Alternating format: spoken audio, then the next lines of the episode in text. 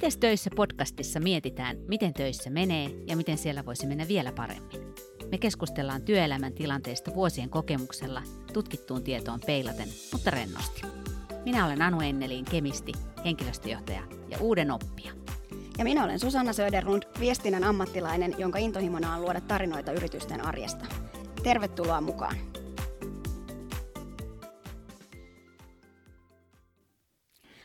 No, mites etätöissä? No, tänään on ollut Teams ja Teamsin perään. Ja tiedätkö, teknisiä ongelmia. Tiedän, todellakin. Siellä kimutella. Mä en kuule yhtään mitään. No kuuluuko nyt? No nyt kuuluu. Hei hyvä. Joo. Niin tota, toi kaikki ei ole vielä paikalla, niin öö, oot vähän, mä soitan tota yhden puhelun, että jos saataisiin muutkin paikalle. No niin. Nyt tota saatiin, tässä on muita. No niin, hyvä. Oho, kauheasti kiertää. Oi, Onko sulla... oot, oot, oot, oot, oot, oot, oot.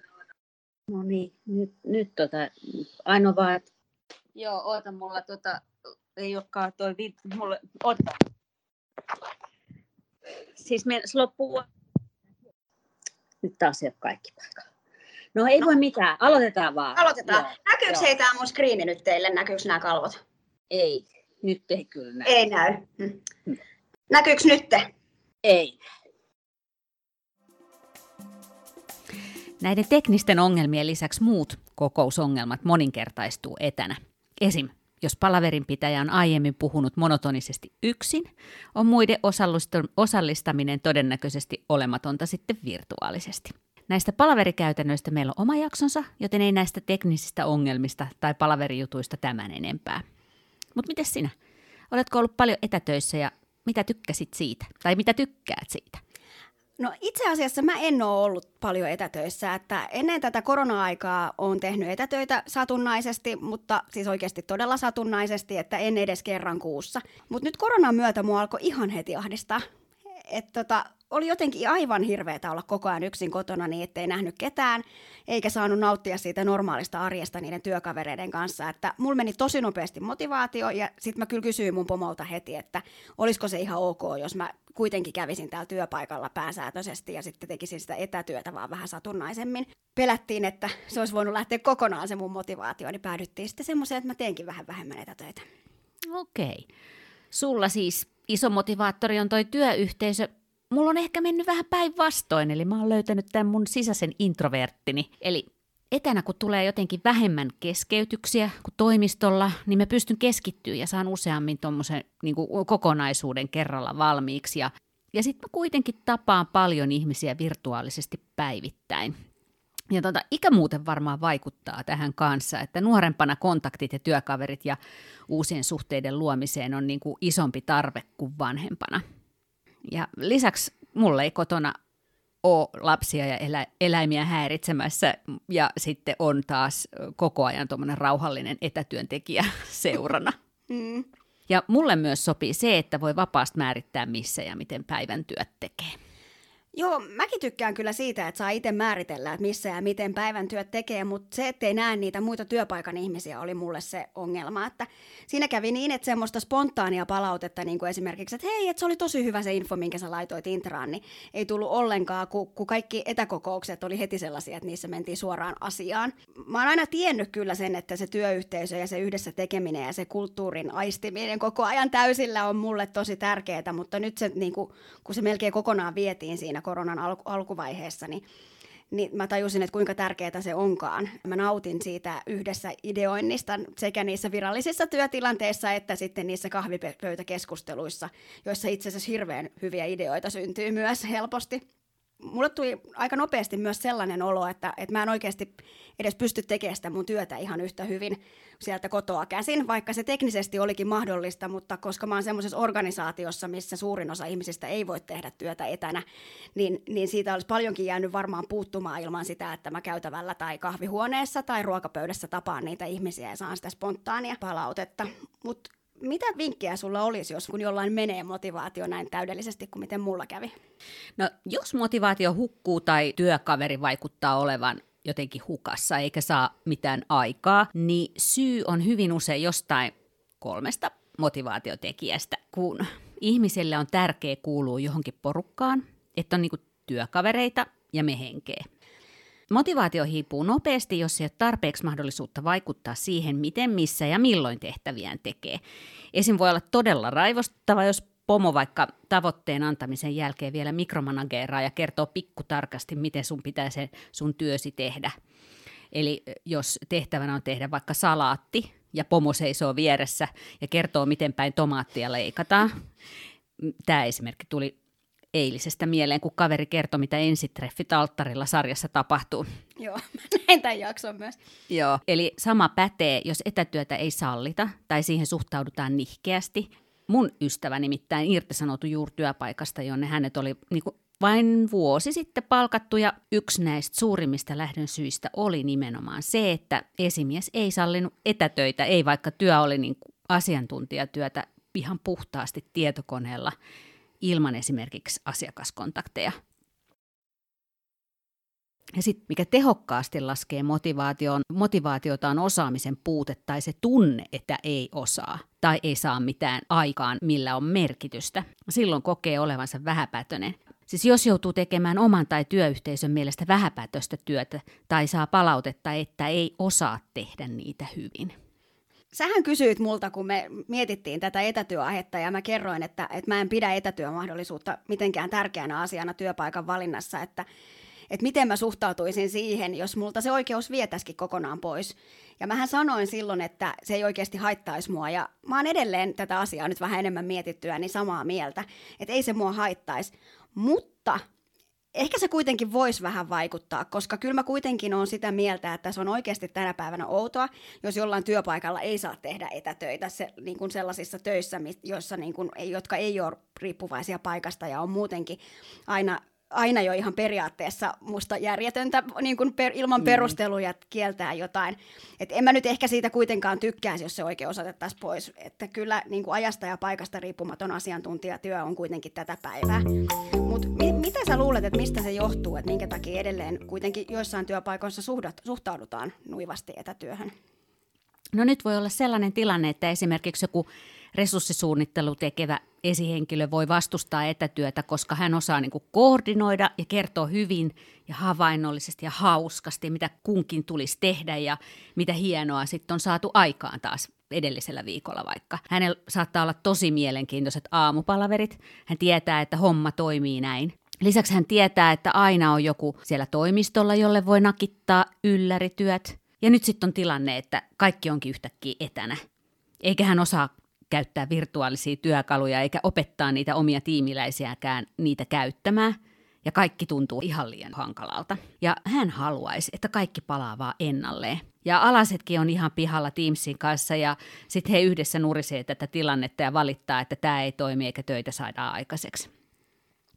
Sitten osa tiimiläisistä sen sijaan on etänä ja näppärii sen tietokone- ja puhelimen applikaatioiden kanssa ja sitten he taas ihmettelee ääneen, että miten noikaan ei osaa näitä järjestelmiä käyttää ja saa mitään aikaa. Ja sitten tämä esihenkilö hermostuu niin kuin entisestään, kun hän ei olekaan mitenkään enää niin osaava niiden tiimiläisten silmissä. Sitten syntyy kahta porukkaa, jotka vähän kyräilee toisiaan. Tämä on tämmöinen niin fiktiivinen esimerkki, mitä mä voisin kuitenkin kuvitella, että olisi niin oikeassakin elämässä. Ja tässä sitten auttaisi, että olisi halua auttaa toisia ja oppia yhdessä. Ja tämä esihenkilö voisi oppia käyttämään sit virtuaalityökaluja ja hyödyntäisi niitä ihan samoin samoihin asioihin kuin ennenkin. Sitten tätä omaa hauskaa showta ja mielenkiintoisia palavereitakin voisi pitää etänä. Ja, siis nykyään on muutenkin tärkeää, että kaikki ihmiset osaa käyttää virtuaalityökaluja hyvin. Ja työelämässä, kun sitten tällaisia uusia työtapoja opitaan, niin, niin ne on sitten hyviä taitoja myös vapaa-ajalla, niin kuin ystävien ja sukulaisten kanssa tällä hetkellä esimerkiksi yhteydenpitoon, jopa pankkivakuutus- ja lääkäripalveluissa. Mm, Tuo on kyllä totta. Ja kukaanhan ei kuitenkaan saa mitään aikaiseksi yksin. Et hyvän elämäntutkija, filosofi Frank Martella sanoi Ylen uutisessa kerran, että, että jalkapallon keskushyökkäjällä on tärkeä rooli maalintekijänä, mutta jos joukkuekaverit ei ikinä syötä sitä palloa, niin, niin tota, ei hän pysty tekemään yhtään maalia. Mm. Ja hän sanoi myös, että onnellisuus ei ole pelkästään minusta itsestäni kiinni, vaan se vaatii myös siihen ympärille porukan. Että ihmisiä, jotka tukevat minua pyrkimyksissä. Ja tämä on kyllä just se, minkä mä huomasin nyt että tässä, kun etätöitä tein. Hmm. Kuvittele nyt, jos sä saisit vaikka uuden työpaikan, niin millainen olisi sun ensimmäinen työpäivä yrityksessä, jossa ollaan nyt koronan takia yhtäkkiä pakotetusti etätöissä? Et miten sut otetaan siellä vastaan ensimmäisenä työpäivänä, saati miten päivät jatkuu ja sitten ne seuraavat viikot. Ketään ei ole kahvikoneella eikä huoneissa. Ehkä vaan muutama tyyppi, jolla on kova kiire, etkä koko ajan kehtaa niin kuin heitäkään, heiltäkään mennä niin. asioita kysymään. Mutta miten sitä oppii etätyössä yrityksen tavoille ja pääsee niin sanotusti porukoihin? Miten saa rakennettua luottamusta, joka täytyy joka tapauksessa rakentaa niiden työkavereiden välille, jotta ne työt sujuu hyvin. Meillä uuden työntekijän saapuminen oli just nyt keväällä ja me ei oikein edes huomattu, että tässä oli ongelma. Eli, eli meidän se niin perinteinen perehdytyssuunnitelma ei toimikaan sellaisessa etätyömoodissa. Ja me huomattiin se vasta sitten, kun tämä kaveri sen kertoi meille, että tämä meidän täytyy ottaa sitten niin jatkossa huomioon. Joo, mutta mitäs tota sitten voisi tehdä työkaveria auttaakseen tai esihenkilönä, jos joku ei löydä entistä drivea, kun kaikki on yhtä, yhtäkkiä ihan eri lailla kuin ennen? Niin, kun toista ihmistä on vaikea, ellei ihan niin kuin mahdotonta varsinaisesti motivoida. Mä uskon niin vahvasti, että kaikki ihmiset haluaa onnistua ja tehdä parhaansa. On tainnut sanoa ennenkin näissä, näissä tota, podcast-jaksoissa. Jos jonkun motivaatio on hukassa, niin voi kysyä hänen tilanteestaan – niin kuin alkaa selvittää, että mistä kiikastaa. Esim. onko hän niin kuin pakotettu tekemään tehtäviä jotenkin hölmösti tai onko hän edes niin kuin tietoinen siitä, mitä pitäisi tehdä ja miksi. Vai tuntuuko hänestä, että hän tekee niin kuin ihan turhanpäiväisiä töitä tai ei pääse hyödyntämään niin omaa ammattitaitoa? Tunteeko hän olevansa ulkopuolinen? Että otetaanko häntä ylipäätään mukaan porukoihin tai palavereihin? Tai sitten hänellä voi olla tunne, ettei hän osaa ja siksi luovuttaa helposti. No sitten kun nämä on vähän niin kuin päästy jyvälle, että mistä johtuu, niin sitten tietysti pitää yrittää löytää ratkaisu. Ja esimerkiksi jos ongelmana on, ettei hän osaa ja luovuttaa helposti, niin esihenkilöt ja työkaverit voi sitten parhaiten vaikuttaa siihen kannustamalla aina, kun joku vaikea asia etenee hänellä niin kuin edes vähän – ja silloin ei niin pelkää tehdä virheitä. Jokaisella yrittämisellä oppii ja ennen pitkää jo osaa ja itseluottamus kasvaa. Yhtenä esimerkkinä näihin ratkaisuihin. No etätyöhän ei ole mitään uutta, vaikka se on nyt meille monelle tullutkin ihan eri tavalla elämään kuin ennen. Et on kuitenkin ollut jo paljon firmoja, jotka on tehneet pääasiassa työt etänä jo niin kuin tähän mennessäkin. Et miten he ylläpitävät yhteisöllisyyttä ja mehenkeä? No nämä yritykset näkee paljon vaivaa mehengen aikaansaamiseksi ja sitten sen ylläpitämiseksi. Että kun tutkimusten mukaan ihmisillä on ikävä kyllä tapana epäillä vieraampien ihmisten motivaatioita, eli tekeekö ne esim. riittävän tehokkaasti töitä – silloin käyttäydytään helposti epäreilusti toista kohtaan ja Esimerkiksi jos joku vaikka ei heti vastaa chattiin, oletetaan, että hän on laiska, vaikka hän sillä hetkellä lukee jotain työtekstiä ja keskittyy, tai esimerkiksi auttaa sairasta puolisoaan ja sitten niin todellisuudessa palaa töihin hoitamaan ne hommansa asiallisesti myöhemmin. Vastaavia epäilyjä ei sitten taas tuu niin usein, jos työkavereita näkee säännöllisesti esimerkiksi kahvitunnilla ja vapaa-ajalla. Eli jos tunnet työkaveri edes vähän, niin se aina auttaa. Esim. tiedät, että työkaveri tykkää sienestää, pelata korista tai rakentaa lapsensa kanssa junarataa, niin se lisää inhimillisyyttä ja luottamusta. Ja sen takia tällaisissa etätyöfirmoissa on niitä virtuaalikahvia ja sitten pitkiä virtuaalilounaita tai illanviettoja, jossa agendalla on ihan vaan vapaata keskustelua. Ja projektien vetäjä tai pomo, jos he on sitten tämmöisiä esimerkkejä, että he avoimesti kertoo jotain henkilökohtaista itsestään, niin muutkin uskaltaa. Eli vaikka niin kuin tuntuisikin vähän jotenkin vaikealta ja oudolta, niin kannattaa ihan rohkeasti näyttää omaa etätyöpistettä videolla tai kuvia harrastuksista ja järkätä niitä virtuaalilounaita. No meillä töissä niin kannustetaan pitää videoita päällä ja se on varmaan aika monella firmalla nyt semmoinen yksi keino, koska toki se niin kuin auttaa tutustumisessa. Esim. jos niin kuin asiakassuhde tai joku työ, työkaverisuhde on ihan uusi, koska ajatellaan, että vuorovaikutus paranee, kun nähdään ihmisten kasvojen ilmeitä. Mutta sitten kun tunnetaan jo hyvin, niin tämä videon jatkuva päällä pitäminen ei välttämättä paranna sitä vuorovaikutusta kuitenkaan. Että itse asiassa, että jos haluaa niin kuulla, miten ihminen voi, ääni voi olla tehokkaampi keino sen havaitsemiseen. Että tiedät, jos niin kuin soitat tutulle ihmiselle, niin sä saatat kuulla jo heti äänen sävystä, jos hänellä on jotain pielessä. Mm.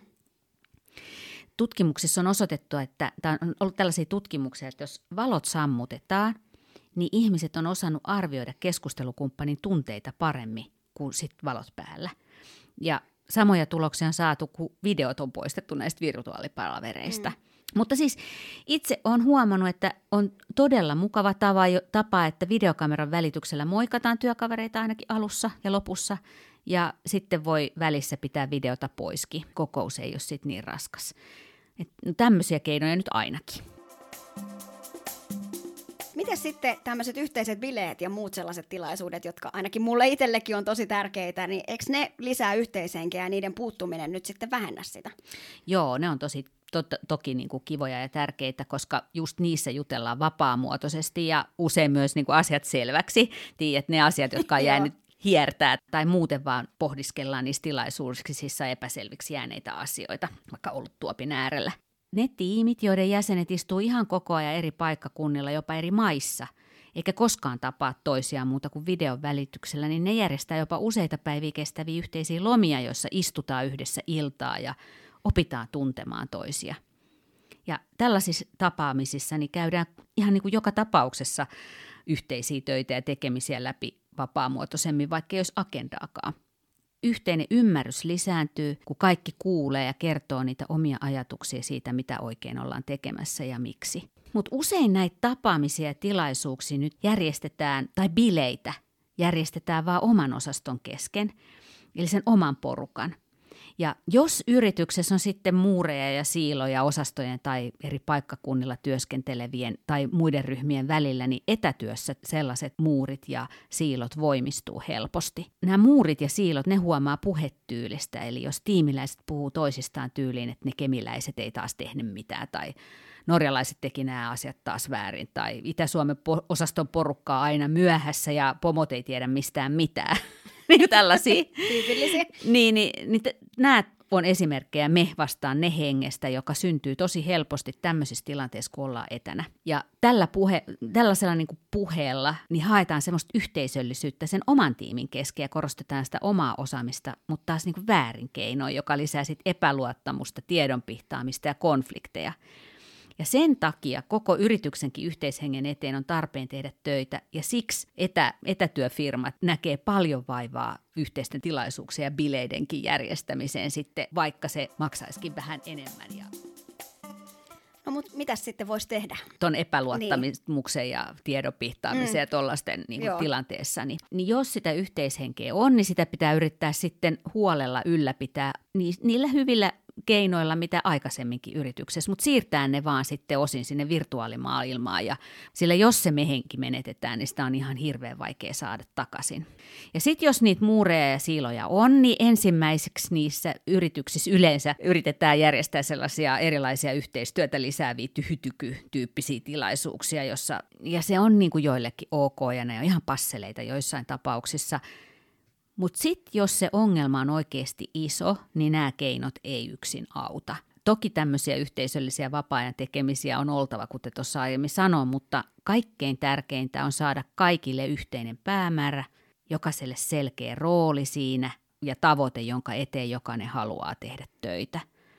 Että semmoiset selkeät roolit ja tavoitteet vähentää myös vapaa matkustamista. Musta hirveän hyvä esimerkki, vaikka ei niin varsinaisesti etätöistä, mutta toisistaan etäällä tekevien töistä on sellainen yritys kuin kotipuhtaaksi. Ne niin kuin nostaa ennen vähäpätöisenä ja merkityksettömänä työnä pidetyn siivoustyön arvostusta hienolla tavalla. Että heillä missio on, että me tehdään Suomesta onnellisempi paikka elää kotikerrallaan.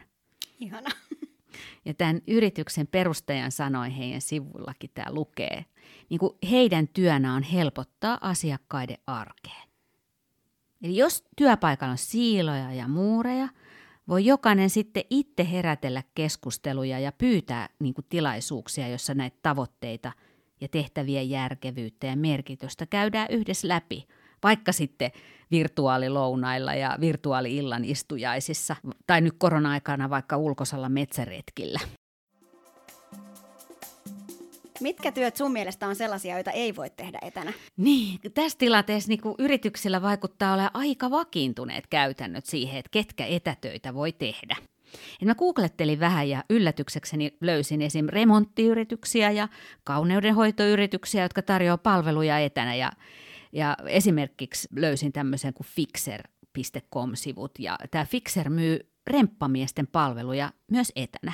Et heidän nettisivultaan vapaasti poimittuna ja käännettynä niin olisi tällainen, että ö, opi korjaamaan mitä vaan kotonasi. Jos emme voi auttaa sinua korjaamaan sitä itse, tulemme paikalle kertomaan tavan tai korjaamaan puolestasi. Esim. ovien ja ikkunoiden korjaukset, huonekalujen kokoaminen, ammattilaisemme opastavat paikan päällä tietyllä alueella tai ohjeistavat omaa työtäsi videon tai puhelimen välityksenä etänä ystävällisesti ja ammattitaidolla. Ja sitten toisessa yrityksessä ö, niin putkimies neuvoo esimerkiksi vessanpöntön korjauksessa. Et, et toki aikaisemminkin tämmöiset tee se itsemiehet löytää apua niin kuin YouTubesta, mutta joskus on kuitenkin tarpeen, että ammattilainen niin sanotusti valvoo, mitä sä teet ja neuvoo myös, ettei et, et, niin pilaa seinää vaikka maalausprojektissa. Ja usko tai älä on myös stylisteja, jotka neuvoo tekee kampauksia etänä videoiden välityksellä ja ohjaa ihan live-videon kautta leikkaamaan hiuksia – Mä voisin vaikka kuvitella, että mun äiti voisi ostaa tällaista palvelua, kun hän on nyt leikannut hoivakodissa mun isän hiuksia, kun kampaajan ei sallita tulla sinne paikan päälle tai ei uskalleta ottaa hoivakotiin.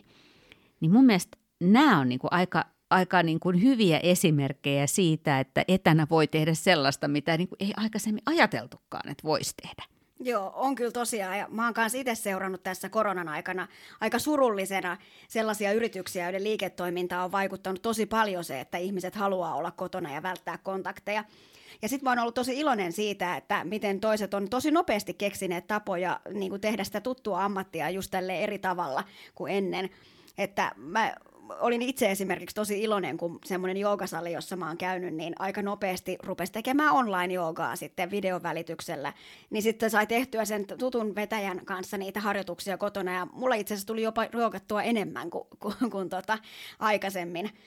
Että tällaiset esimerkit, mitä tässä nyt ollaan puhuttu, niin nämä vaatii te- tekijöiltä erilaista osaamista ja tota, työ ei ole ihan samanlaista kuin ennen. Tokikaan ei ole ihan sama työ enää, että pitää osata keskustella ja opastaa, että pelkkä se tekeminen ei riitä, mutta sitten voi jotenkin ajatella, että niissä yrityksissä sitten ne putkimiehet, jotka tykkää tehdä etätyötä, niin voi ottaa ne neuvontahommat ja opetella opettamaan sitten.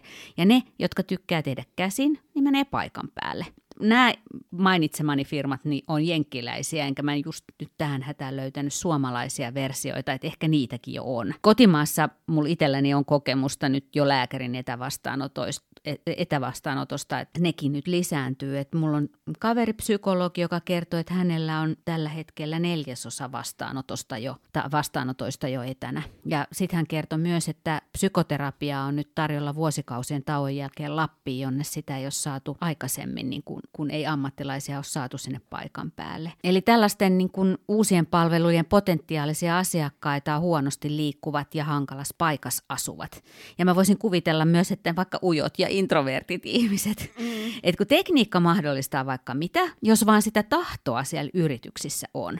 Kun tuotantolaitoksia voidaan ohjata etänä, eikä niin kuin, siis avaruusaluksiakaan ohjata tai korjata aina paikan päällä avaruudessa, vaan etänä että jos paikan päällä astronautti, niin ei, hänkään osaa korjata kaikkea itse, mutta ohjatusti osaa tehdä vaikka mitä.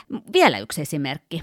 Mä tiedän ainakin yhdet etälääkärimessut ja etäruokaparannemessut tältä syksyltä, että näille messuille pääsi ihan kotisohvalta kiertämään eri ständeillä ja keskustelemaan videon välityksellä näytteille asettajan niin edustajien kanssa. Ihan varata kahden keskeisiä aikoja – tutustuu näytteelle asettajien niihin uusiin tuotteisiin videoiden kautta ja 3D-mallien avulla.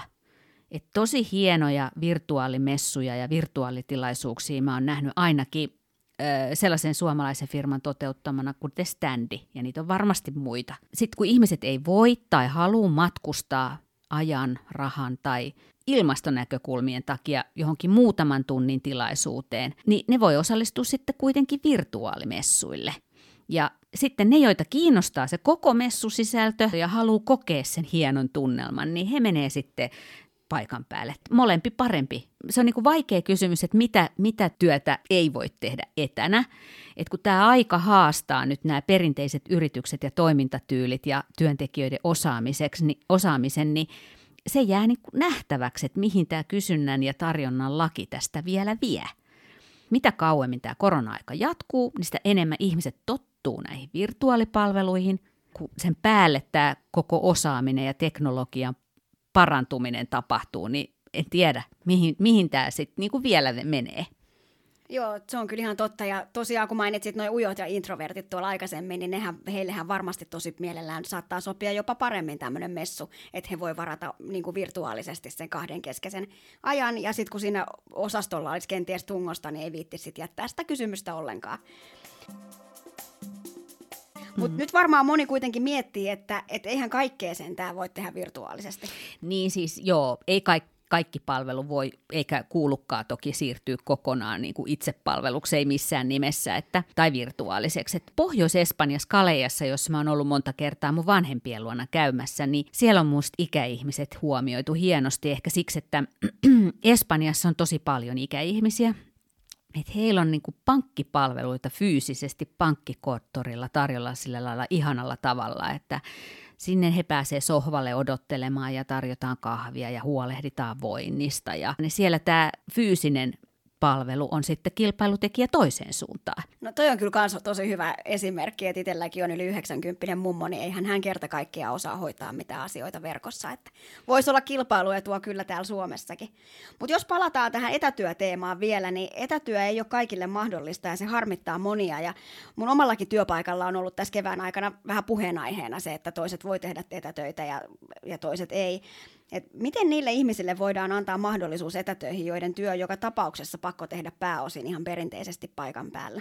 No, siis teknologia ainakin antaa ne mahdollisuudet, niin kuin sanottu, mutta sen käyttöönotto, opettelu ja ne työtapojen muutos, niin kuin se vaatii sitä vaivan näköä, sitä asennemuutosta ja sitten tietenkin hyviä ideoita. Ja pakko on ehkä siinä kuitenkin sitten aika hyväkin konsultti. Et hyvä esimerkki mun mielestä on Elisa, e, jossa toi etätyö aloiteltiin jo vuonna 2005. Et siellä se muutos oli myös hidasta alussa ja, ja 2012 siellä julistettiin yleinen ja yhtäläinen etä työoikeus kaikille työntekijöille. Ja Elisan omilla sivuilla kerrotaan, että, että se etätyön vapauttaminen aikanaan oli, oli tosi raju voime, vo, toimenpide. Ensin kiellettiin matkustus, kuten nyt korona kieltää. Isoin muutos siellä Elisalla oli varmaan se, että siihen työskentelyyn ei tarvinnut enää py- kysyä lupaa. Et todistustaakka muutettiin niin, että sen esimiehen tulee perustella, miksi joku tehtävä vaatii läsnäoloa työpaikalla. Ja nyt tästä, tästä pakottamisesta on niin tosi ajankohtainen esimerkki Saksasta, että Saksan työministeri Hubertus Haile esittää tällä hetkellä, että lakiin kirjataan jokaiselle oikeus tehdä etätyötä ainakin 24 päivää vuodessa. Ja jos tämä esitys toteutuu, niin työnantaja voi kieltäytyä etätyöstä vain erittäin painavasta syystä, että periaatteen vuoksi etää ei siis enää voi estää. Kun vähän tämmöistä ajattelua pakotetaan, niin kyllä niitä työkaluja, ideoita ja keinoja sitten löytyy.